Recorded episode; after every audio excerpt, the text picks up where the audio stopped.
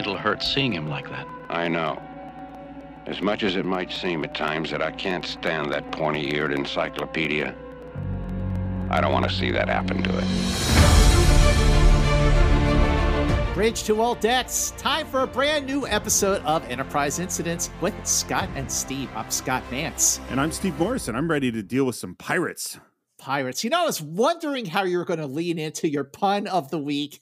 And you know, sometimes you just got to go big or go home, Steve. Well done, well done, what, my friend. What was the, I don't think this was particularly well done. I think that was one of my my, my weaker ones. Actually, I literally in the moment before I went, oh, I haven't thought about anything to say. I just okay, I guess that's what I'm saying that works for us and that works for everyone listening. And for our deep dive of the very first episode of season two of the animated series of Star Trek, we are very excited to be joined by our very, very special guest. He is a New York Times best-selling author. He is the writer of many Star Trek novels, including Covenant of the Crown, Deep Domain, The Better Man, and Perchance to Dream, among others.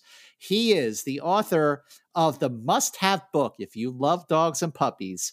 Puppy Kisses Are Good for the Soul, which is a must have, a delightful read, and certainly a must have if you are a new puppy owner like I am.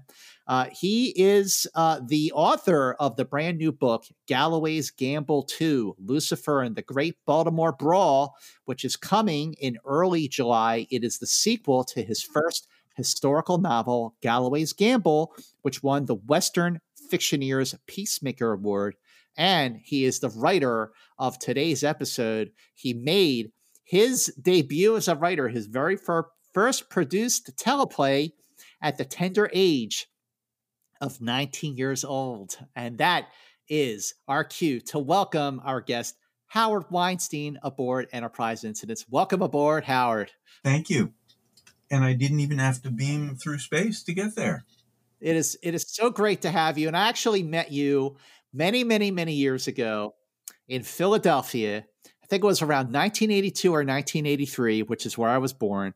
And you were you were doing a convention at the Philadelphia Center Hotel for Creation uh, Entertainment, and it was a you know a science fiction, fantasy, and horror convention. It wasn't strictly Star Trek, but I have a vivid memory of you reading excerpts for from a uh, a novel that you were writing at the time. And correct me if I'm wrong, Howard, but wasn't that supposed to be the return of Harry Mudd?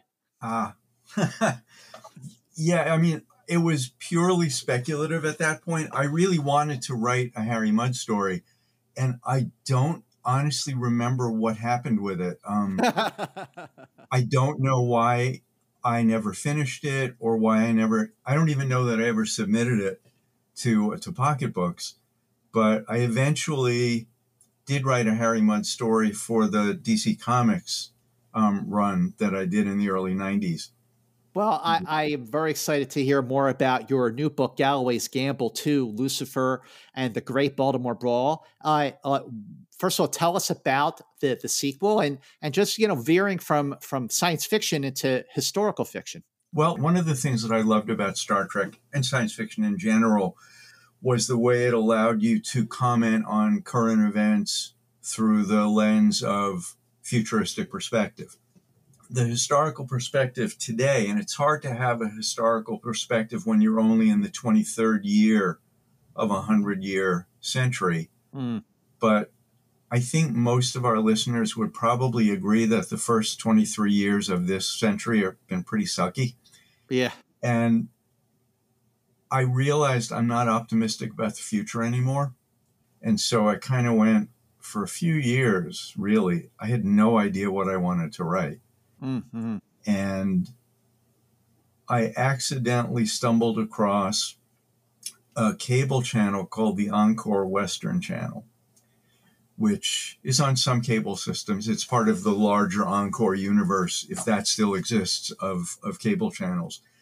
And I ended up watching some reruns of shows that I vaguely remembered and remembered having enjoyed from when I was a kid in the late 50s and early 60s, specifically Maverick, starring James Garner and Jack Kelly, and Have Gun Will Travel, starring Richard Boone and I really enjoyed them. But I started to think, well, what would it be like to write those shows from the standpoint of modern writing style, where we focus much more on character development than old TV shows did, which had essentially no character development beyond what was needed for the particular episode. So I thought there's something to be done with that. And I had originally, when I thought about this, I thought it would be fun to do a reboot of Maverick using modern storytelling techniques. Well, when I finally got hold of somebody with the authority to answer this question, the answer was very short, and the answer was no. So at that point, I had done enough story development and started to do historical research, and I decided to just do it with my own characters. Sure. History is a continuum, it doesn't start and stop. As a result of that, you could comment on current events today from either end of the timeline. You could comment on it from the futuristic perspective or from the perspective of 150 years ago. So, part to, to me, part of the difference between science fiction and historical fiction is science fiction has to be plausible. Mm-hmm. I never had to do very much research writing a Star Trek novel. I knew the universe, I knew how the machinery worked, I knew the characters. I just had to make sure if there was a science bit in it that it was plausible. But with historical fiction, you have to be accurate. Right. And I didn't want to write, not that I don't love Westerns, but I didn't want to write solely a Western story. I really wanted to have that element of historical accuracy, which I think opens up the audience. And I think it just adds a lot of richness to the story. So doing research was really fun. Maybe I used 10% of what I actually learned. But I've always been interested in history anyway, so I don't mind learning about things that are actually interesting to me. So that's kind of how I turned that 180 from future to past. Well, here you are. Galloway's Gamble 2 will be released in early July. Mm-hmm. And this is the latest uh, writing work you've done. And let's go back to the very, very first. Okay. So, Howard, how the hell did you come to get a Star Trek teleplay produced at the age of 19? Like what well okay, let, let's let's start even earlier than that. Mm-hmm. When you were watching Star Trek in the late 60s, what struck you? What lit, fired your phasers about it? What did you love about Star Trek? I wasn't really a huge science fiction fan, but I was a huge fan of the actual space program. Um, I was born in 1954, so by the time I was six years old, the American space program was starting to get rolling. I, I saved clippings on the actual space shots. I got books about the space program. But when Star Trek came along, it hit me at, a, or at an age, I was 12 when Star Trek began. And, and I have this theory that when you're 12, you're really starting to become who you're going to be. And the interests that you have when you're at that age are interests that stay with you for the rest of your life. Agreed. But we're also starting to interact with the adult world at that age and starting to understand it and trying to figure out our place in that adult world that in a relatively short few years we're going to be part of. And so Star Trek just hit me at exactly the right moment, that optimism about the future. And I think when you're 12, you're also starting to get a sense of the larger world in which you're living. And the larger world in which we were living in 1966 and 67 and 68 was a pretty turbulent place. And Star Trek, as all of us who are longtime fans or even more recent fans know, part of the appeal of Star Trek is that it said, we're going to get through all this crap um, we're not going to destroy ourselves. We're going to be able to get through this and build a future. And here's what the future might look like. And it was a future that portrayed the best of what humanity could be. I also really enjoyed a book that was published, I believe, in 1968 called The Making of Star Trek. Oh, yes, by Stephen E. Whitfield and right. Gene Roddenberry. That was the first book ever written about the making of a television show. And that was written while the show was still in production. That is a seminal book. And I still think it's the if it's not the best, it's one of the one of the top 5 best making of books that anybody ever wrote. Partly because at that point things were pretty innocent in the world in a lot of ways, including licensing. And studios hadn't really gotten to the point where they were trying to market the bejesus out of every successful property that they were involved in producing. And so Whitfield had incredible access, not just to the people who were making the show and the actors who were starring in the show, but all of the memos and background stuff. And it's as if they said to him, Here, here's everything we know about Star Trek. Feel free to use it in your book. And it worked. It, I read that book while I was still watching the original series, probably during the second season. And it made me want to write for television.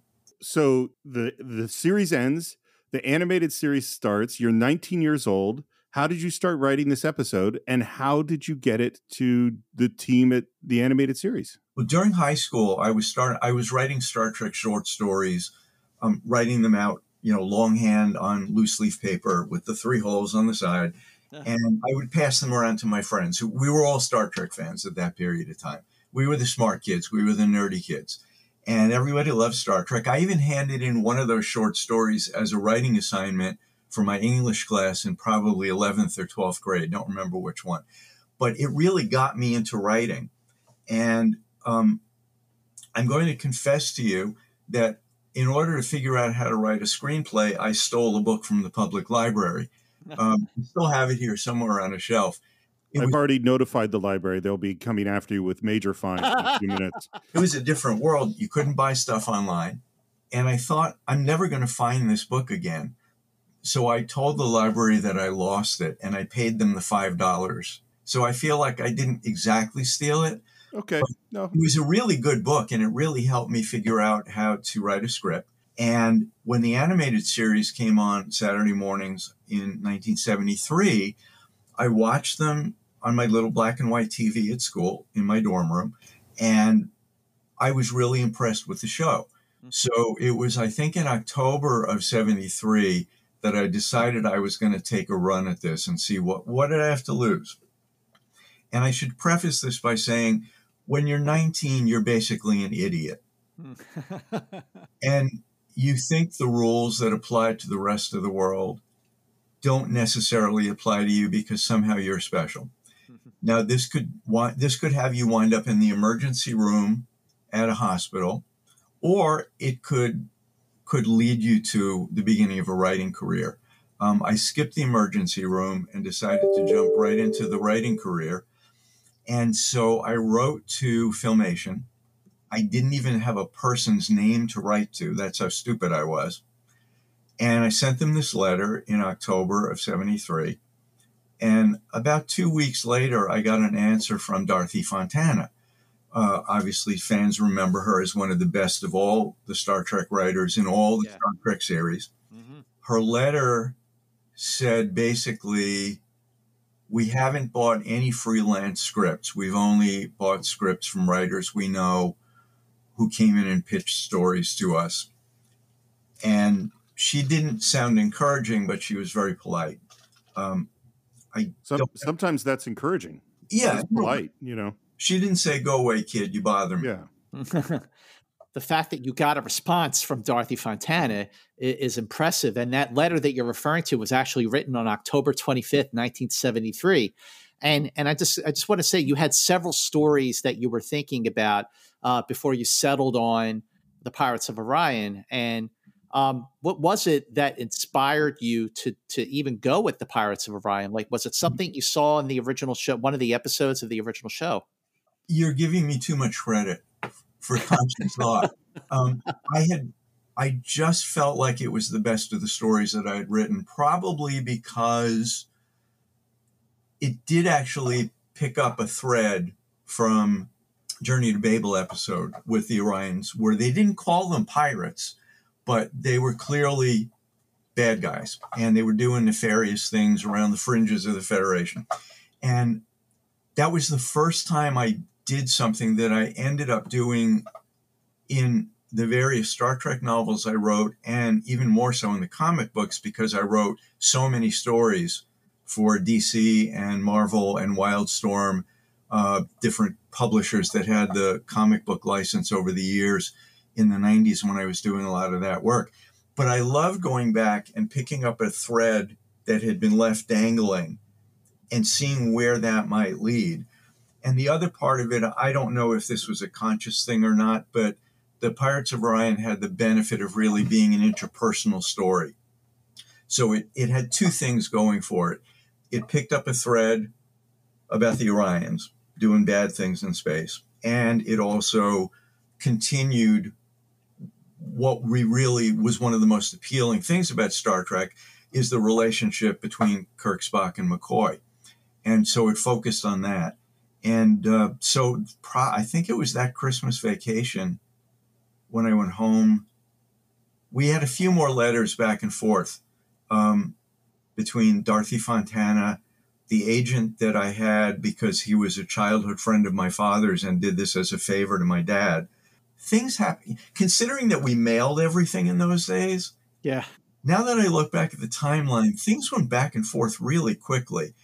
So, so my agent, despite the fact that he kept telling me, don't bother writing for shows produced in California. They have their own writers and they're really not interested in outsiders and you are and you haven't written anything yet. You have no credits, so they're not going to be interested. But there was that 19-year-old level of stupidity. Well, why can't it be me? So when he sent the script out to Filmation, he addressed it to Mr. DC Fontana. He didn't realize that Dorothy was a woman. Uh, was DC Fontana, and yeah, right. But that's why she used the initials. Writers had to do that. Uh, women writers really had to do that. They weren't taken seriously, and so they often used their initials. But anyway, by the time the script got to filmation, Dorothy had left the show. She was Right. not working on it in the second season, and they forwarded the envelope unopened to Dorothy's house and she got it and she felt it and looked at it and said there's a script in here. For legal reasons she wouldn't open the envelope. So she sent it back to my agent with a letter explaining why she couldn't do, do anything with it. And my agent sent the script back to me and he said if you read that the show is picked up for a season two submit it yourself use my name as your agent and send it to Norm Prescott, who was one of the partners with Lou Scheimer, who ran Filmation Studios. Right. So that script had gone 6,000 mile round trip in just a matter of weeks. And not only did nobody read it, no one even opened the envelope. And that was pretty frustrating. But I did fairly quickly in, in that late winter, early spring, February or March, hear that the show is being picked up for a second season. What I didn't know is that they were only buying, you guys check me on this, six or seven new episodes. I forget which it was. Six. Six. So your how many drafts did you go through before you got to the one that they filmed with? it was mainly one draft. They had me rewrite the ending a few times. Um, the reason was I had written it to be like a TV episode from the original series, where special effects were limited, sets were limited, um, planet locations were limited. But in an animated show, you can do anything you want visually. So basically, Lou Scheimer's instructions to me were get them off the bridge and that's where we came up with the scene at the end, the climactic scene where Kirk and the um, Orion captain uh, go at it, mano a mano, fist to fist, Right. for a little fight on a very colorful asteroid. So that was really, I mean, it, uh, most of the script, I'd say 98% of the script was probably the same as the draft that I had sent them. And uh, how did you feel on that Saturday morning when you got to wake up and watch your episode of Star Trek? Well, it's pretty cool. Obviously, um, I only heard about when it was going to be on toward the end of that summer, and so I contacted friends and college friends and said, "Hey, it's going to be on on September seventh, which was the first weekend that I was back at school at the University of Connecticut." So we had like a mini convention in my dorm room. Uh, those were the days when not everyone had a TV in their dorm room and but I had this little black and white TV, so I invited a bunch of friends, and about twenty people showed up, and we were hanging from the rafters and sitting on the bunk beds, and and everybody clapped when my name came on the screen at the beginning, so it was pretty cool. That's really cool. So, so I'm, I'm, I'm curious when when you were going through this process, uh, did you have any interaction or any correspondence at all with Gene Roddenberry, and and did you happen to be lucky enough to maybe be at Filmation, maybe when either Shatner, Nimoy, or De Kelley were recording their their their voiceovers? I didn't have any interactions with with Roddenberry. I was told by Lou Scheimer that Gene had read the script and thought it was one of the better first draft scripts they'd seen. I'm assuming he was referring to the uh, the animated show. The thing that gets me though is the timing for my script to be there at exactly the moment when they were buying those six scripts, and the fact that I was a complete unknown is really luck. Yeah, I obviously, no false modesty. I obviously had to write a script that was professionally competent enough for them to consider it, and the fact that they produced it with hardly any changes um, from what I originally sent them. Uh, you know, that's just it's a matter of being at the right place at the right time, but you do have to produce the work. I didn't go out there. I wasn't, it never even occurred to me that I could have. One of the things I was told, a lot of people who've talked to me about it over the 40 odd, almost 50 years since the show was on the air, was why did they pronounce the planet Orion as Orion? And I never knew the answer until I started going to conventions myself and I met and got to know some of the actors like George Takei and Walter Koenig. And one of them told me that the initial run of episodes for the first season, they all, most of the actors got together in the studio at Filmation and they recorded their lines like a radio play. But later on, they weren't doing that anymore. They would simply send the script and a tape recorder to wherever the actors were, and they'd record their own lines, so they didn't have anybody to play off of. Right. And someone at the studio must have written a pronounce a pronunciation guide, and decided that everyone's going to pronounce this word as Orion, uh-huh. and so they did. Um, but because the actors weren't getting together at that point, even if I had thought of going to the studio to see them record. Uh, it wasn't really being done that way at, at that point. You mentioned that one of the things that appealed to you was the relationship dynamic between Kirk, Spock, and McCoy. And Howard and Steve, Steve knows this. You know, we've we've talked about the this you know more than a hundred times now in the last two and a half years. I, you know, when I when I was growing up, and and you know, I was six years old when I saw Star Trek for the first time. Howard, my first episode was Mirror Mirror, so that was what lit my fuse. And you know all this talk about positivity and you know sort of like tying into the space race like you know i get all that and i support all that all those theories but for me star trek was about kirk spock and mccoy and when i was doing my rewatch of pirates of orion is how we're going to call it for the sake of this podcast i hadn't seen in many, many, many years, like every other episode of the animated series we've talked about. So I rediscovered it. And that was what hit me. That's what jumped out at me. That's what made me go, this feels like a vintage episode of the original series. Is this relationship between Kirk, Spock, McCoy? Spock is dying. You know, Kirk will risk everything uh, do anything to save his friend. You know, made me feel a lot of uh, certainly mock Time. There's a lot of a mock Time going on there, and the you know the the relationship between uh, Spock and McCoy, and McCoy fessing that he really cares about him. Steve, what was it about your rewatch of the Pirates of Orion that that you liked? Like, what did you think?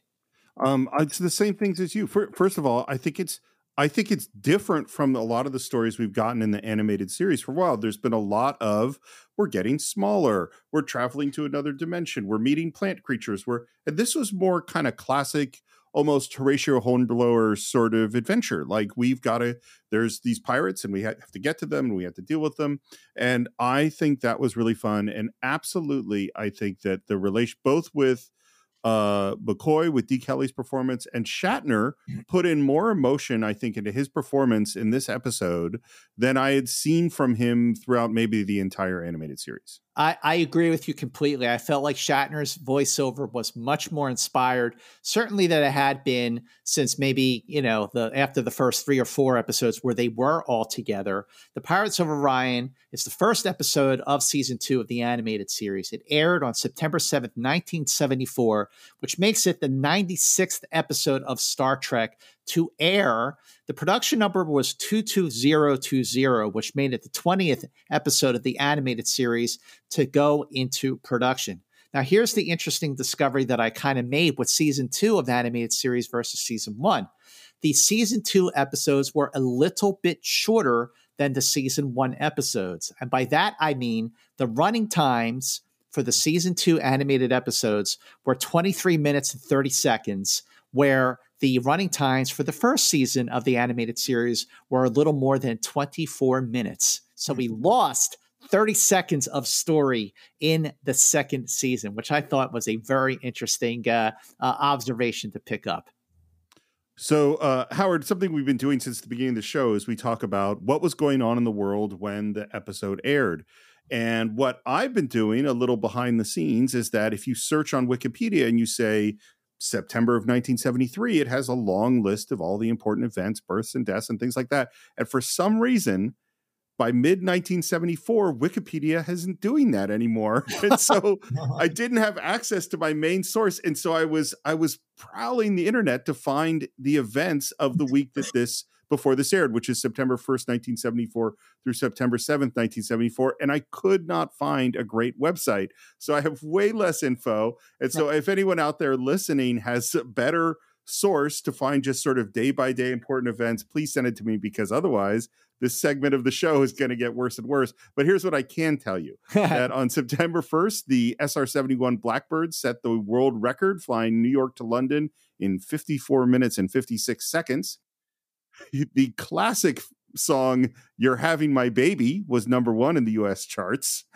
And Chinatown is the number one movie at the box office when this aired in 1974. And that's it. That's all I got. Well, that's still pretty cool, especially about Chinatown. So we get into the Pirates of Orion. Oh, I mean, the Pirates of Orion. Yeah, the Orion. Pirates of Orion. Let's do it. Are you ready, Howard? To sure. and by the way, Howard, did you have a chance to rewatch the episode? I confess I didn't. Well, that's okay. We're going to take you through it. hopefully, the mellifluous tones of my voice and the beautiful descriptions will bring it all storming back to you. Mm-hmm. We start as every episode of the animated series starts with a captain's log and a star date. A star date, which in this case kind of blows my theory out of the water. So, what I've been doing with the first season of the animated series, Howard, is I've been looking at the star dates and I've been sort of like connecting the dots and placing them into the chronology of the star date order of the original series. And many of those star dates began with a five, which meant that those episodes, so those adventures of the first season of the animated series, took place during uh, the fifth year of the Enterprise on its five year mission and the third season of the original series but you started the Pirates of Orion with stardate 6334.1, which means that this episode takes place after the last chronological episode of the original series, which is All Our Yesterdays. And so this takes place actually between All Our Yesterdays and Star Trek the Motion Picture. well, there you go. Um, and what we hear is that we've just gotten through some outbreak of a disease that's gone through the ship, but everything's going to be okay because we're going to head off to this dedication ceremony. And Kirk turns to Spock and says, Status, Mr. Spock? All systems affirmative, Captain. The Enterprise is on course and on schedule. It'll be nice to play diplomat for a change, eh, Spock? And Mr. Spock winces and collapses.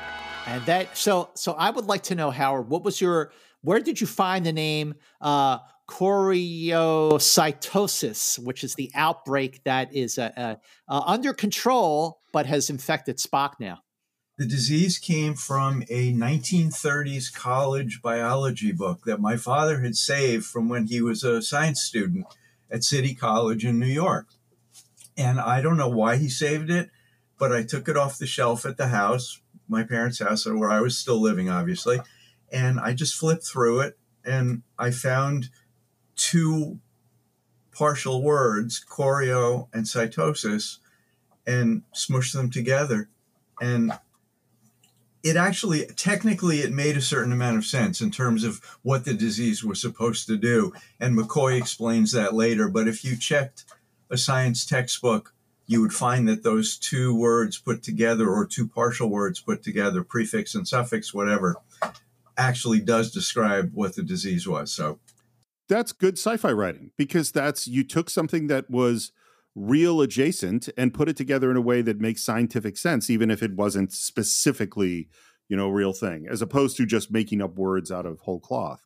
Um, and kirk immediately calls emergency to sickbay even though it looks like for one shot mccoy is standing right next to him on the bridge. There were, there were a few visual bloopers because of the fact that filmation reused so much artwork and obviously not everybody was they were not always as conscious of continuity as uh, yeah. they might have been. Well you, uh, you know what? The, the, the thing with that howard i always you know sort of gave that a pass because star trek was not the only series that filmation was producing. It was a uh, like an assembly line of animated shows and uh, you know lou scheimer and uh, hal sutherland and norm prescott they they were just juggling a lot. And I don't blame things for getting lost in the detail or the shuffle, rather. But in the end, you know, you have a, a, lot of producers, certainly Fontana and Roddenberry in the first season. You had so many writers from the original series writing for the animated series. Of course, you had the voices of our cast of Shatner, Nimoy, DeForest Kelley, everybody except for Walter Koenig. So I, I, it was easy for me to give that a pass. But yes, I did notice that, Steve. It's funny, I, Scott. I finally found a perfect explanation of how you and I see this differently, which is I used to teach film school. And so I taught directors. And if my director came to me, if a student comes to me and says, listen, I know this is totally out of focus or this doesn't make any sense or the wrong set is in the frame, but I really had a difficult final in my Spanish class and I just was really busy, I'd say, that is no excuse you get the grade you get. you know, it doesn't matter what else is going on in the world you you made that mistake. That mistake is in there. You get the grade you get. Um, but so anyway, what we find out is that basically, while this is a minor disease for humans, for Vulcans whose blood is copper based instead of iron based, it is fatal. To which I go, hey, McCoy, maybe you should have thought about that before you said everything is cool and just had Spock walking around, apparently around a disease that could kill him. The infection enters the bloodstream and encases the cells so they can't carry oxygen. The result is suffocation. yes, Jim. He's going to die in three days, and the only drug that can save him is four days travel away. So this is the problem that we're facing. You, you know what? The, one of the things that that as I'm rewatching, you know, because eh, listen, I mean, when I I I rewatch Star Trek all the time, especially the original series and the Next Generation, Deep Space Nine. I just go back to my favorite episodes and rewatch them many times. But with the animated series, I I uh, one of the things that we've certainly I've discovered, maybe maybe a little more than Steve, it's the animated series is much much much stronger than I ever gave it credit for. Uh, and because so many things about the animated series just it feels like Star Trek. It's just animated. It's a little shorter, but some of the things that you like. Here's your very first like produced teleplay, and and you're leaning into so many things that really make Star Trek Star Trek. So many things that were accessible and familiar. Certainly the the character dynamic between Kirk, Spock, and McCoy. The Federation has to represent have the Enterprise represent them at a dedication ceremony uh, uh, uh around the, the Science Academy in Deneb 5. And that sort of like representation for the Enterprise to be someplace to sort of be like the shiny thing, you know, maybe think of Amok Time and, you know, Kirk having to get Spock to Vulcan, you know, or, or he's going to die. So you've got this race against time you know, were these things that really struck out at you from the original series that made you go, okay, what makes the original series great? How can I put this into an animated episode that's half the time? Yeah, I, I mean, I think that if you watch the show religiously, and by that time, not only had you talked about rewatching shows, well, that's what we did in the late 60s and early 70s, is we kept watching Star Trek reruns. And so it was really like a crash, well, like an extended um, a doctorate in in Star Trekology, just watching the episodes over and over. And and again, one of the things that you have when you're young is that your brain is pretty empty and there's lots of room to store stuff. Whereas now that we're old geezers, you know, you can't put new stuff in your brain unless something old falls out one of your ears. But back then, we were just absorbing this stuff and memorizing it and not only were we memorizing the text, meaning the dialogue that we could recite verbatim, we were also absorbing the subtext. And Star Trek was so was such a sturdily created show um, with the character interaction between those three characters, especially that if you were a, a fan and you were trying to write stories about it, that was like in your bloodstream. It's why we cared enough to want to create Star Trek stories, really. If we didn't care about the characters, we wouldn't have cared about the show. Well, you certainly got that. And one of the other things I think that you got that has always been a Star Trek thing that I like is that it takes the team to come up with the solution. Mm-hmm. That it isn't just that Kirk goes, we will do this. It's that Kirk goes, that's too far away. How am I going to get my ship there? And McCoy goes, well, I, am going to use this uh, synthetic drug that's not as good as the real drug we have to get. That'll last them three days. And is there another ship? And then we find another ship, and that's what we're going to do. We're going to rendezvous with another ship uh, and we can just make it in time. We end up in the briefing room with what I think is a really rough scene, which is Spock comes in and kind of out of it, and they basically say, One other thing I've cut your duty time in half. Captain, that won't be necessary. I'm quite able. No argument, Spock. Doctor's orders. Spock again, kind of in a daze, leaves, and we hear, It'll hurt seeing him like that. I know. As much as it might seem at times that I can't stand that pointy-eared encyclopedia, I don't want to see that happen to it. That was a line that they, they asked me to change. Um, McCoy's original line was was a little harsher, something like "As much as I can't stand that pointy-eared encyclopedia sometimes," and they softened it to "As much as it seems like I can't stand." Mm. Wow. Okay. Okay. But actually, that you know, I and I'm thinking just sort of you know chronologically, you know, sort of a in terms of the Star Trek that we'd seen up to this point, where you know you have episodes where they definitely bicker and and sometimes uh, uh, they lay it on a little too thick and sometimes that bickering comes to a head like it did in the Tholian Web or it did certainly in i think certainly the the last great episode of the series which was all our yesterdays but then you have moments like the immunity syndrome where they're arguing about who's going to go into the shuttlecraft to kill the big space amoeba. Um, and uh, the you know the moment you know Steve, I know you love this from uh, uh, Bread and Circuses from the jail cell, uh, but this moment coming after the empath, which is a, an episode that has divided a lot of fans. Uh, some people like it, some fans don't like it, but of course Steve knows that I love it. But after that sacrifice, the way they all were willing to sacrifice themselves for the other person in the empath, and then you have McCoy saying, you know, I, I really care about this guy. I think it like gives this episode more emotional heft when you know the history of these characters and then we end up at a new ship, which is this freighter, the Huron. Which I gotta assume, Scott, this is a, another Bob Kline design. Absolutely, it is. Yes, the the uh, the Huron and of course the uh, Orions. Their designs are very much uh, Bob Kline all the way. Bob Kline, the uh, storyboard artist for the animated series, and the captain and helmsman on the bridge seem to have very familiar voices again. You guessed it. The Orion captain is voiced by James Doohan. The helmsman is uh, is voiced by Majel Barrett. The navigator by George Takei. And I think the captain, uh, according to uh, Aaron Harvey's uh, uh, book, The Official Guide to the Animated Series, might have been voiced by Norm Prescott, one of the producers of the animated series. Hmm.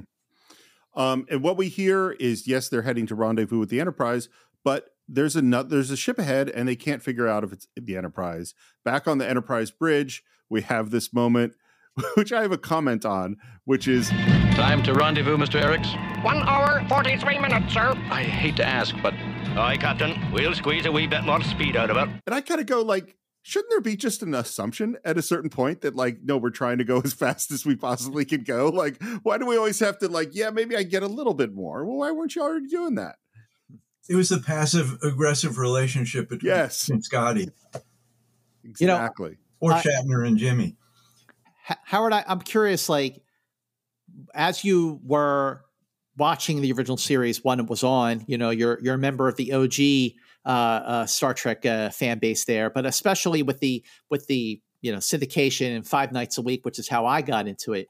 What was like the two or three favorite episodes of your uh, uh, back then and maybe even now?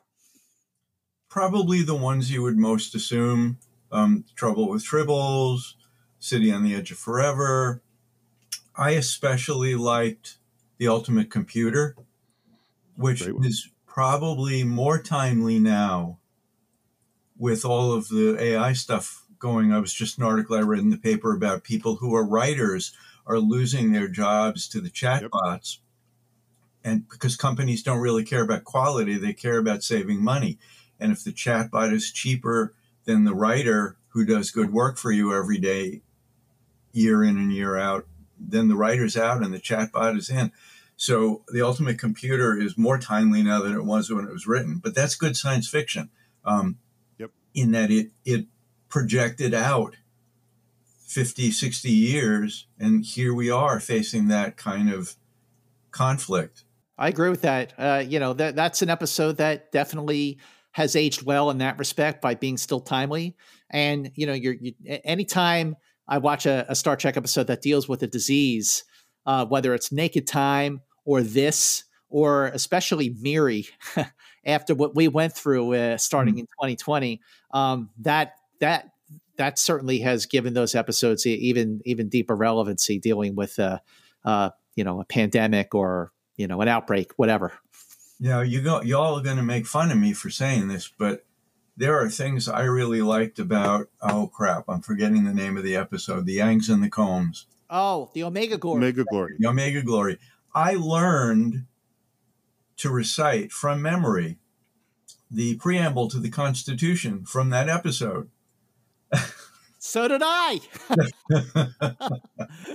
In fact, Howard, I told a story when we were recording our, our conversation for the Omega Glory. I'll keep it short, but I stood in front of my fifth grade class because my teacher said, Does anybody know the preamble to the Constitution? And I no one raised their hand. I raised my hand. I went up in front of the class. I was in fifth grade. Not only did I recite that preamble, Howard, but I did it with that inflection. We the people. I did it just like Captain Kirk. You have to.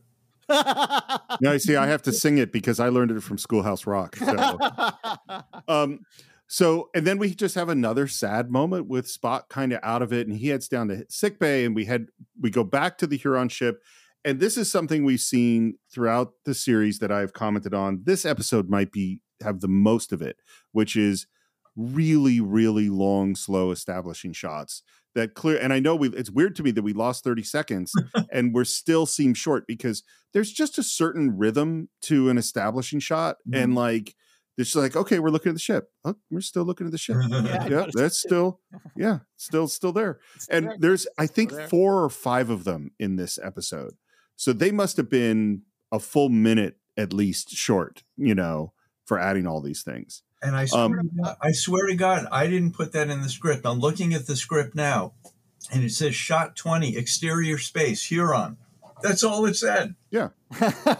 Howard, I'm curious when you were watching the episode for the first time, you know, I know it was, you know, look, this year marks the 50th anniversary of the animated series, but do you recall any feelings about a scene that you were watching that came out even better than what you envisioned when you wrote it? I don't think I was watching it that analytically. I can't think of anything. I was just taking it all in. That still must have been very cool. yeah. You know, I, I was so happy that they bought the script and paid me for it that I was just glad to see it on TV. You know, it was a it was a dream of mine to be a TV writer, and it happened so quick and at such a young age. I really don't think that I was processing it that way. Mm. It was just, oh, okay, I've achieved my dream at the age of nineteen what do I do next? Yeah, right, right, right. It's so the, the first feature I wrote that got made, I was uh, probably 27 or 28. So maybe that's why. But when I first saw the first cut, I went, this is wrong. This is not where this, the camera should be here. They didn't do the line. I was, I was just angry through the entire thing because they didn't do, do what I thought should have been done with that movie. Um, but maybe that just says more about my personality than it does about anything else. Well, that um, was your big opportunity to learn the lesson that once the writer hands the script in, you're out, man. You're out. Yeah. And so back on the Huron ship, We see that the ship coming towards them is not the Enterprise, it is the Orion pirate ship. I love this design. I think it's really cool. Yes, the uh, it looks it looks like a great design. Again, something else from uh, Bob Kline. Bob Kline is like really an unsung hero from the the animated series. We're in sick bay with McCoy and Spock and Howard. You did this. This seems my maybe my favorite between the two of them. This won't hurt a bit, Spock. An unnecessary assurance, Doctor, in addition to being untrue. That's the last time I waste my bedside manner on a Vulcan.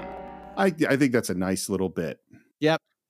And then what I like even better is we look up at the monitors. Well, that's not too bad. Back to work, Mr. Spock. Thank you, Doctor. And after Spock leaves, Christine says, The drug isn't working anymore. I know, Christine, I know. Not only do I think that's great, but it also shows that that wasn't the last time you used your bedside manner on Spock. Mm-hmm. You just used it right there because you lied to him about the results of his test to not discourage him.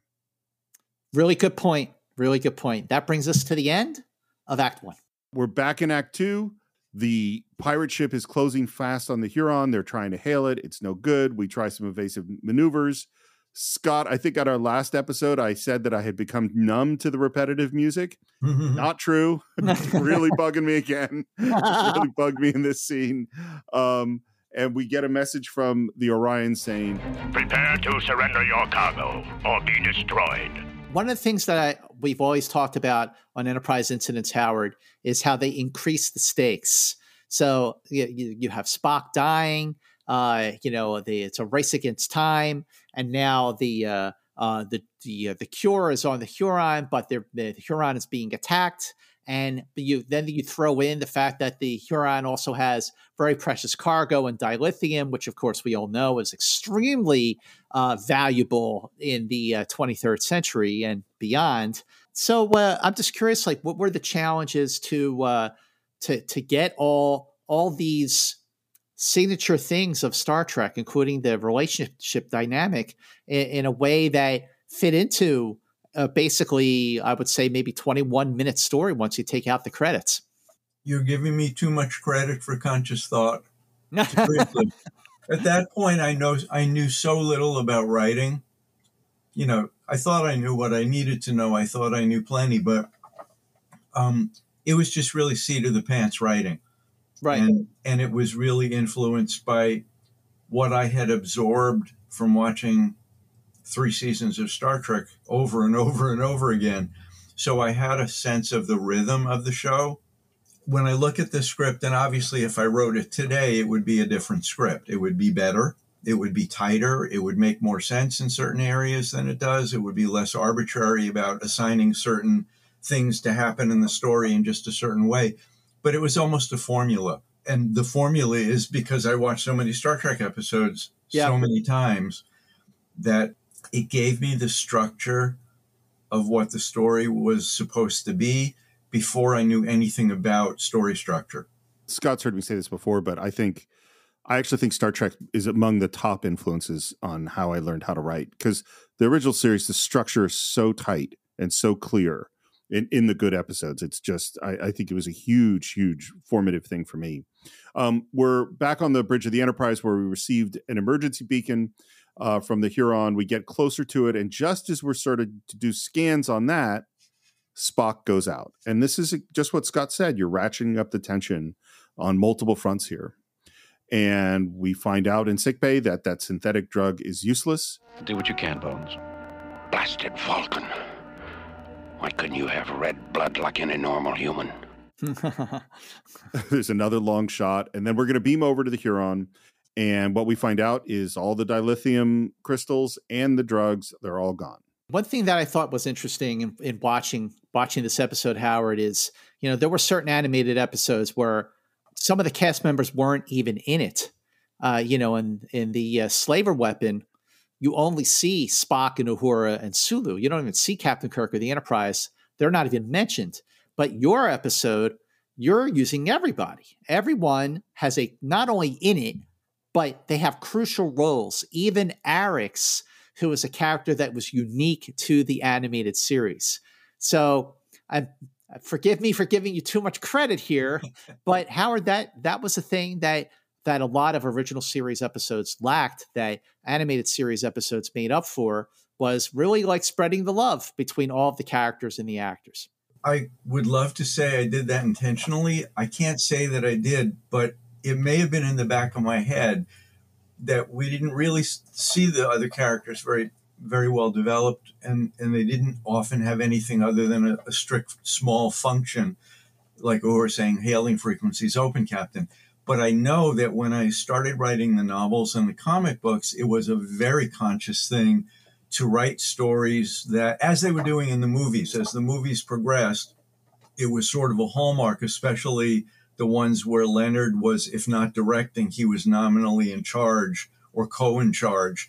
Um, but giving everybody something interesting to do. And it showed not only what the characters were capable of, but it also gave the actors a chance to actually do something. But I was very conscious of that in writing the novels and the comics, where you have more room and space to develop characters and story. And I always made sure that I was utilizing everybody and giving them much more to do. Um, that's great. By the way, the I remember those Star Trek comics, the DC ones that you did, and uh, that's right when I was trying to break into comic books as a writer, and so I think I think I submitted story proposals. I don't remember who your who the editor was at that time. Did you really? Uh, but yeah, yeah. I because that's when I was sending uh, the the first one I sold was to Kevin Dooley on Green Lantern Corps Quarterly, um, but I was sending in to, I was writing proposals for all sorts of comics at DC and Marvel at Good that for time, you. So yeah. Wow. Well, I have a t- pretty, pretty, I would say about seven stages below unremarkable comic book careers. like I, I went off to film school pretty soon as I wasn't really doing very well as a comic book writer. Um, anyway, uh, w- what we find out is that if we don't get the drug, Spock has 20 hours to live. And we also get a trail of radioactive waste that we can follow back in sick bay, we have a really nice scene with Bones and Kirk. What's the use of being a doctor anyway? We're only as good as our drugs and technology make us. Underneath all the tricks, I might as well be practicing in the Middle Ages. It's great writing, Howard. It's okay. I, it's funny. I actually I I, I read that and I think I think it's good writing too. I also think, well, that's true of all doctors at all times. If without without the science and technology that you have at your fingertips, we're all back in the Middle Ages. You know, that's just the way it works. And and that um, was that was a riff off stuff McCoy had said, you know, totally. during the uh, the run of the original series. So familiarity with the show helped me find spots to do things like that, which while they weren't completely original they were within the continuity of what we had come to expect. We head into an asteroid belt. Uh, I think the asteroids look really cool. I think they did a good. There's something very three dimensional about them that looks really nice. And we hit something, and one of the asteroids explodes because they are highly unstable composition. And Scotty says, Captain, if the power of those rocks could be harnessed, they'd make a fantastic source of energy. Also, make quite a weapon. Foreshadowing. And that is the end of Act Two. So those asteroids may be made up of the same chemical compound that makes up the rocks on Gamma Trianguli 6, mm. which is the uh, planet of Vaal, where if you step on the wrong rock, you know, you uh, you explode. we come back in act 3 and immediately they get hit by a phaser which I found I found confusing. I was like I didn't quite understand how we got into this moment. There's not like a setup before it. But we realize that the pirate ship is there and that their phasers are pretty weak and their deflectors can handle it. Uh, and they hail them. I think they're the costumes of the Orion crew. They totally look like superhero costumes to me. yeah, they do. Something out of like uh, you know, an early '70s Marvel comics. Yeah, yeah. It's it's kind of it's kind of a Jack Kirby light with a with a you know green '70s color. It's kind of odd. Now, you um, guys know more about this than I do. Do you have any idea who was involved in designing character designs? Yes, that was uh, that was Bo- uh, Bob Kline was the uh, storyboard artist for for well, the uh, uh, animated series, and mm-hmm. he you know he designed like things like the the Orion ship, uh, you know the the Huron. he was very creatively involved, and you know we interviewed Bob Kline for our deep dive of the time trap. And that was a, a really incredible conversation, you know, uh, to be able to talk to, you know, someone who worked on the animation for the mm-hmm. animated series. So uh, so yeah, all the stuff was uh, him really. Well, it, I'm sure uh, there were a lot of other artists, I'm sure, working on it, and we, Yeah. I don't know, but but it sounds like a, it sounds like Howard Bob wasn't that much older than you when he got this gig. This is his first big, real professional gig, and it seems like from our interview with him, he became sort of the utility knife. You know, he was a jack of all trades, and they would go, "Oh, do some ship designs. Oh, do some character designs. Oh, do some storyboards. Do some backgrounds." And he did. He jumped around and did a lot of it. That must have Um, been a lot of fun for him. He loved it. He he's he's a great. It, we had a great time talking to him. Enterprise, we demand that you cease your pursuit immediately. I must protest as a representative of a neutral planet. This is Captain Kirk. For a neutral, you were pretty quick to fire your phasers. And what we hear is that the neutrality of the Orions has been uh, brought into question because of various incidents in the past, including they mentioned the the uh, Babel conference. Yes, yeah. You you that must have been an episode that really stuck out for you, Journey to Babel. It did. That was a Dorothy Fontana episode, wasn't it? Yep, sure was. I was watching this and I was thinking about that, and I really wish these were Andorians and not Orions Well, because because of Journey to Babel. because uh well okay sure the the orion that we saw in journey to babel was dressed like an andorian Oh, that's what you're right. Oh, I'm totally wrong. You're totally right. I, yes. Oh, that makes so much more sense. Duh, because it's a fake Andorian. right Oh, now, now. I ah. feel like I've lost Star Trek cred. Oh, it's too bad. Steve, not, did, you, at all did you have a brain glitch there? apparently, apparently. Uh, but it was a funny enough one that I can't edit it out. gotta leave it in there sorry No, no, I have to leave it in. well, it, Um, as a character development thing, it, it humanizes you. good. Yes, you're absolutely right. You're right. Yesterday, a Federation freighter was attacked in this quadrant, its cargo hijacked. As the first alien ship encountered, we require you to submit to search as per Babel Resolution A12. Reply. And I'm like, man, Shatner's pretty intense at this Great, moment. you know it's also even though he was doing his his dialogue on his own you know it it it was a new season and you know he's probably like oh i haven't done this in a while. So you can i feel like he was like energized and you know reinvigorated and refreshed because you know like i said at the top of the conversation i think that shatner's work in this episode uh, com- compared to just how stiff he kind of sounded in some of the later first season episodes was was inspired. He did a great job we scan the ship, and while the drugs are too small to find, we do f- realize they have a hold full of dilithium crystals. So I'm pretty sure we got the right guys. yes Um, and then Kirk offers them this deal. You keep the dilithium shipment. No mention of the whole incident to Starfleet or in my log, plus an additional galactic standard weight container of dilithium as payment for the drug.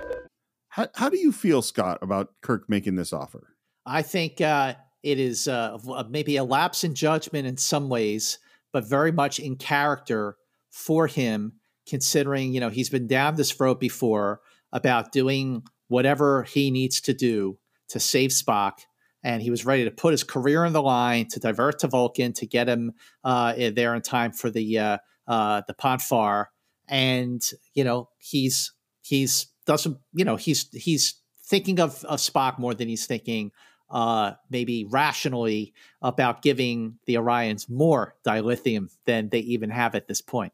Or he could have been lying. Oh, I never Well, that's- thought that. Uh, so that's interesting you said that, Howard, because the thing I've been thinking about, and it's come up on this show before, is more and more I think you're not really under a moral obligation to deal truthfully with criminals who are threatening your life. You know, like I, I can I can lie in a deal like that if you've stolen stuff and you're what people are going to die because of it, and you fired on me. Why do I have to be honest with you? He's doing what he has to do. And they go off to consider their offer, and then they talk again about having a face to face exchange. Now, Howard, have they come up with the plan to betray the Enterprise at this point, or are they offering this at this moment thinking they're really going to do it? Beats the hell out of me. We'll have to watch the rest of the episode. um, in the briefing room, they start talking about whether or not this is a trap. And it, again, uh, you're you're right, Scott. It's right out of Amok Time because Kirk says It could be a trap, but it's the only way to get the drug, and Spock will die if we don't. You've already made up your mind, haven't you, Jim? Yes, but not without precautions. And we come up with a plan where he's going to, just as a safety precaution, he's going to keep the communicator open. They'll keep a transporter lock on him. And if anything goes wrong, Scotty, I'm trusting you. What is he saying there, do you think? Uh, if anything goes wrong, I'm trying. I always thought I'm trusting you to, you know, beat me up in a timely fashion. But I think maybe you're thinking of something different. Well, there's I can't remember what maybe Scott you'll remember what episode it is, but there's some episode where Kirk is beaming down and says something to Scotty like, "You'll know what to do if I die." Basically, I, I thought that was enemy within when when uh, Kirk says to Spock behind the transporter, and when he's holding the other Kirk, if this doesn't work, you know, we Yes. had that discussion. yeah, like, I think that's what it is. yeah, I, I thought like, you know, i- you know, if this doesn't work, you know, you'll take command. But you were the one who said, if this doesn't work, you know, make sure you uh, uh, put me out of my misery. Yeah, I think I this moment feels like it has a little bit of a s- of an unspoken communication with Scotty. That's how I felt about it. We can't take Kirk's word that he won't report this incident to Starfleet. The only way to avoid that is to destroy the Enterprise. And the only way to do that is to destroy ourselves too. Which, as you have reminded me, they have a tradition of this from Journey to Babel of of suicide missions, and we hear that you know the asteroids are explosive, and maybe we can, if the Enterprise is close, we're going to detonate a bomb on the asteroid during the exchange, and that's going to destroy our ship and destroy the Enterprise. So one of the things, Howard, that we we talked about a few times during the first season of the animated series is that yeah, sure, Star Trek aired on Saturday mornings, and and, and you know was definitely maybe going to be seen by a much much younger audience, by kids, but the mantra that that story editor like Dorothy Fontana, that Roddenberry, even David Gerrold, who was very prominently involved with the first season of the animated series, told the writers just write for Star Trek. Don't talk down to your audience. Was there any concern on your part when you were writing, knowing that you were writing for what was a Saturday morning animated series, to like, wow, we're talking about like self self destructing and suicide. Like, you know, these are things that uh, maybe a parent, like with it, certainly in the early 70s, maybe not now because people are more tolerant and stuff like that, where you might like, hey, that's a little too much. Tone, tone down the violence because kids are watching. Well, actually, that is something. I remember Lou Scheimer saying to me basically, the NBC doesn't want all those people dying on Saturday morning television. Because originally, I think the ship was going to self destruct. Wow. And so we had to, I had to change that. I had to just figure out a different way to do it where, and that's where we came up with the, um, they beam the captain, Kirk and the Orion captain to the Enterprise. And you've got the, the literal poison pill and they stop that. So at that point, that's how we, we got out of that little fix. Interesting. I don't, Yeah. I don't think it weakened the script. It was more blunt, the original version at this point. Mhm. But if that was the requirement, and that was a little bit of an education for me as a writer, you know, that I can't do everything the way I want to do it. There are other people who have the power to tell me, you got to change that. And I don't get to argue with it. My job as the writer is to figure out a way around the problem and fix it so that they're happy and I'm happy. And that was an early lesson, which was a very useful lesson because writers run into that all the time. You're not the power in the uh, in the equation. So if somebody else has more power than you do, you have to give them what they want, or they're never going to hire you again. Yep. But at the same time, you know, by making that change, Howard, what you did was you tapped into one of the enduring elements of Star Trek, and certainly of Captain Kirk, is his show of compassion. You know that in the end, he said, "Yeah, don't don't kill yourself." Okay, uh, I, I think that makes the episode stronger. There was you guys must have seen it. I don't. Was it called the Center Seat? It was that like eight part series. Yeah, I saw it. that Mhm. Gates McFadden narrated. And when I when they did the section on the animated series, I was stunned. No one had ever contacted me, so I didn't know what they were doing, and I hadn't even heard of this series till it was on. And when they were talking about the animated series, they focused on mine, which I was Hmm. really kind of surprised, flattered. Um, they gave it an element of seriousness that I don't know that I had in mind when I wrote it.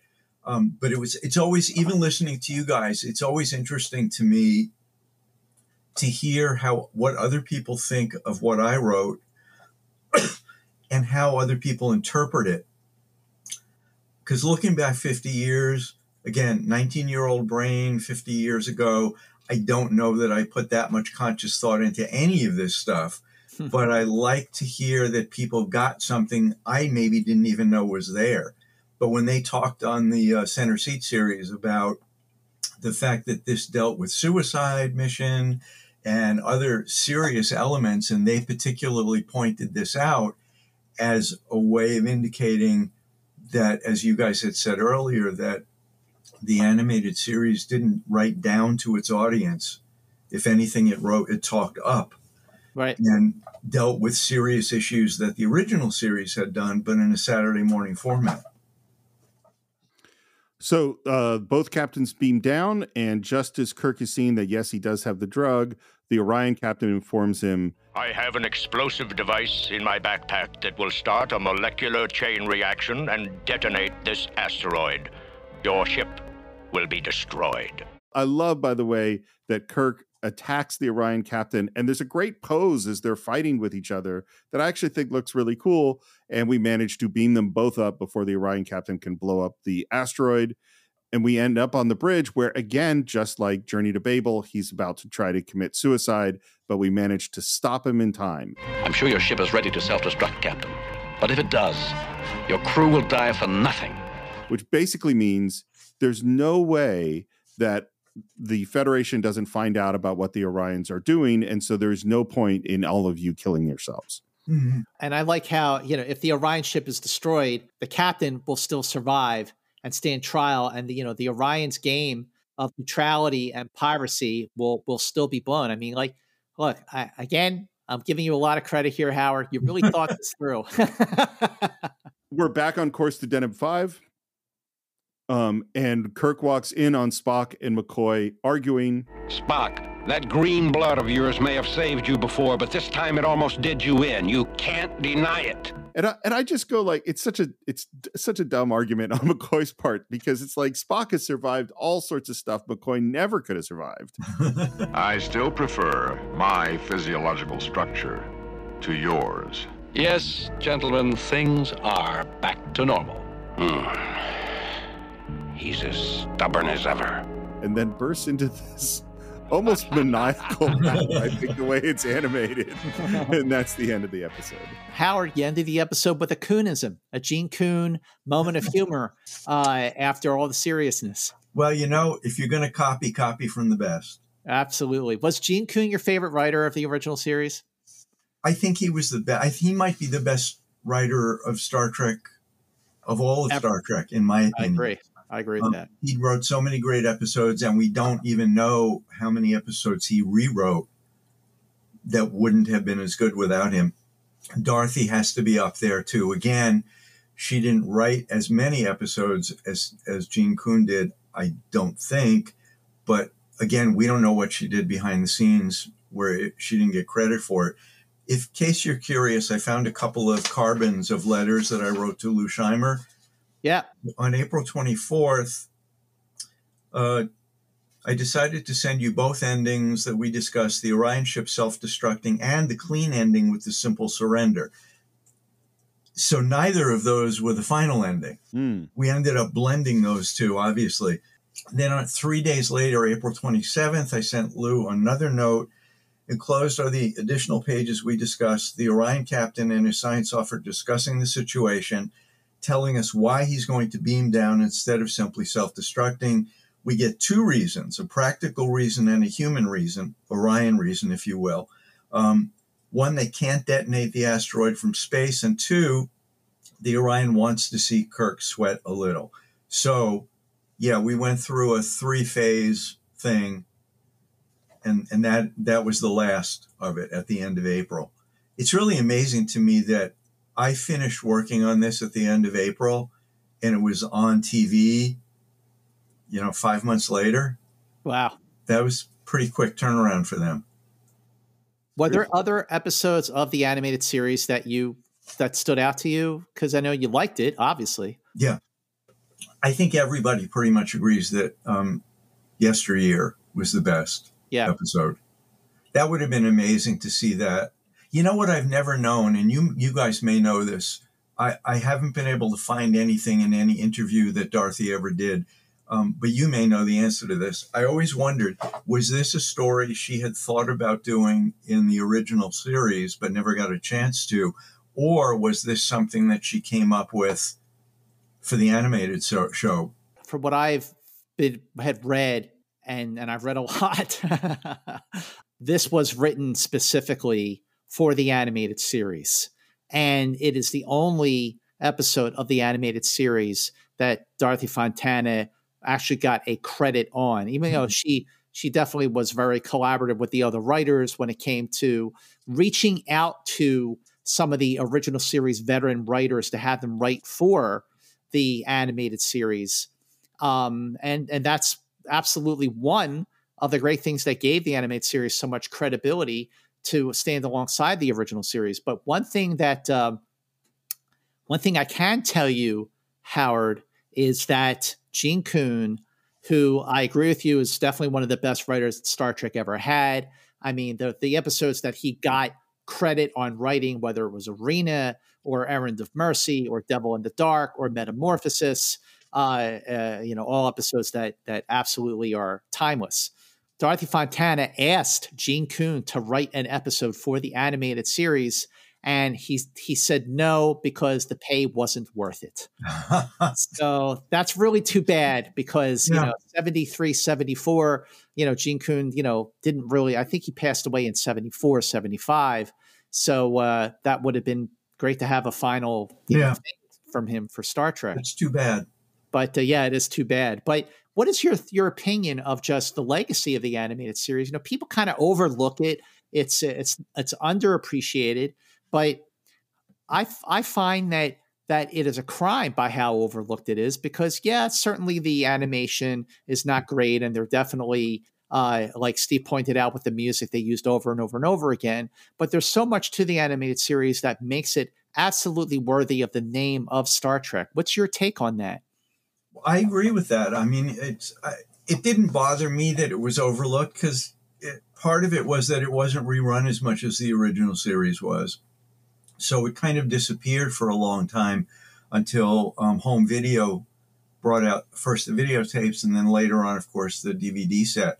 Um, I was pleasantly surprised within the last five or six years when writers started work. Maybe they'd run out of other things to write about Star Trek, but that was when people contacted me, having had the virtue of being one of the people who was still alive who had worked on the animated series.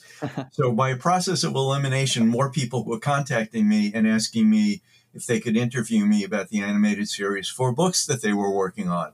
And um, at least two books have come out that that focus on the animated series, and that I think was was fun.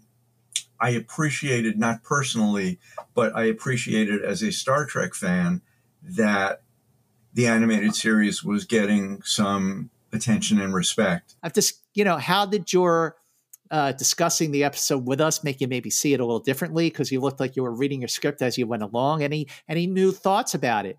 Not really. I mean, I always look back at it as I wish I could write it as the writer that I became, not as the writer I was. Right. But the perspective of all of these years, especially when people started interviewing me for the books about the animated series and asking me questions about stuff that I literally had no recollection of. I'm glad I saved all this paperwork stuff but what I always look back at is again just the serendipity of my being in the right place at the right time and the the silliness of the script going back and forth with nobody reading it. And I just found another letter. This was from my agent, dated February 19th, 74, where my agent says, I'm returning the, the script to you with a letter received from Mr. Darcy uh, DC Fontana. And then this is dated February 19th and they bought the script from me in early April. This was a very tiny window of opportunity. What I don't know is, as of February 19th, how many scripts had they already bought for the second season? I'll never know the answer to this. I don't know that anybody has that information, and if if they ever did, they're they're gone now. Um, Right. But that was a really tiny, lucky window of opportunity for me. Had I not sold this script, I don't know if I would have been a writer. Wow. So I think about just ha- again having been in the right place at the right time, having had the stupidity to ignore the rules and go, well, why can't I sell them a script? Um, so I, you know, when when I talk to younger writers at conventions, which I've done many many times over the last forty odd years since I first appeared at a convention as a guest in 1976, so it's almost 50 years. Um, but I always tell people that story, and I go, you know, we can tell you what the what the accepted common wisdom is, but maybe you'll be the one who, like I did, you break the rule and and you get in somewhere where people said, "Oh, you can't do that." what about you, Steve? What was your take? Uh, re, you know, after the conversation, and you know, just in a, in the perspective of of our of our deep dives of the animated series. I, I like it even more, and particularly I like it more because I was wrong and forgot about the fact that the Andorian was fake. That makes the episode much much better. and so, so I it's one of the rare times where I'm glad to be wrong. No, I I really enjoyed it. How about you, Scott? I I really enjoyed it too. Uh, I, like I mentioned, you know, rewatching these after so many years, where I've certainly forgot more than I remembered about them. I feel like I'm rewatching them for the first time, going like, "Oh, this is totally Star Trek. This is totally Star Trek." I mean, like, you know, again, just that that try that that trio, the the holy trio of Kirk, Spock, and McCoy. I mean, you nailed it with this with this screenplay, uh, teleplay, Howard, and and I think that uh, like so many other episodes of the animated series we have covered, this is definitely one of the very, very best. And uh, I am so, so very grateful, Howard, to have you join us here on Enterprise Incidents uh, for this amazing conversation. Um, Howard, where can people find you on social media? Um, I'm on Facebook under my name, so people can just search for Howard Weinstein. And my website is howardweinsteinbooks.com.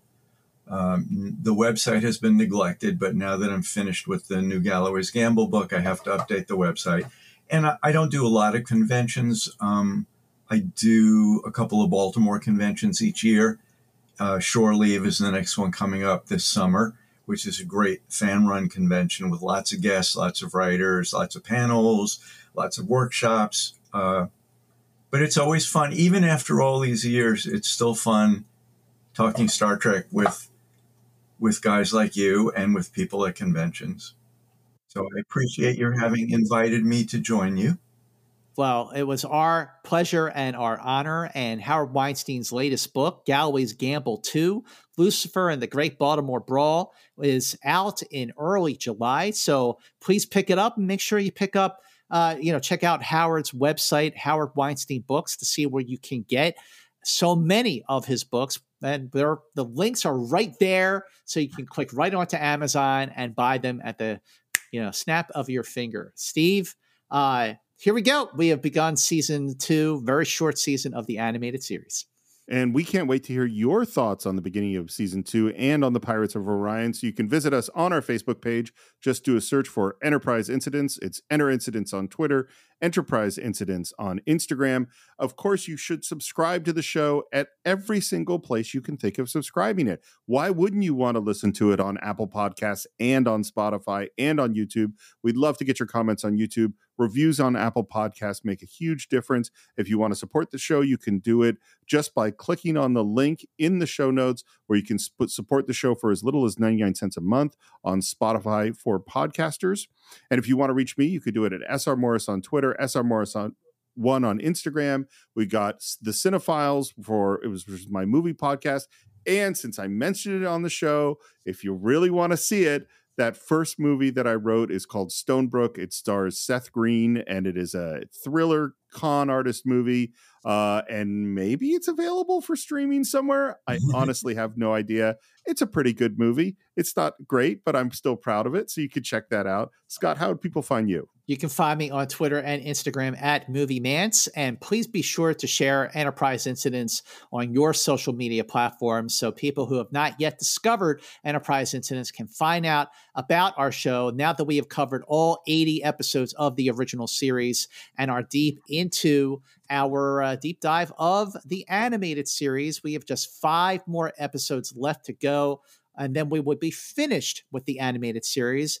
Please join us on the next voyage of Enterprise Incidents, in which we will be doing our deep dive of Bem. That is next time on Enterprise Incidents. Until then, keep going boldly.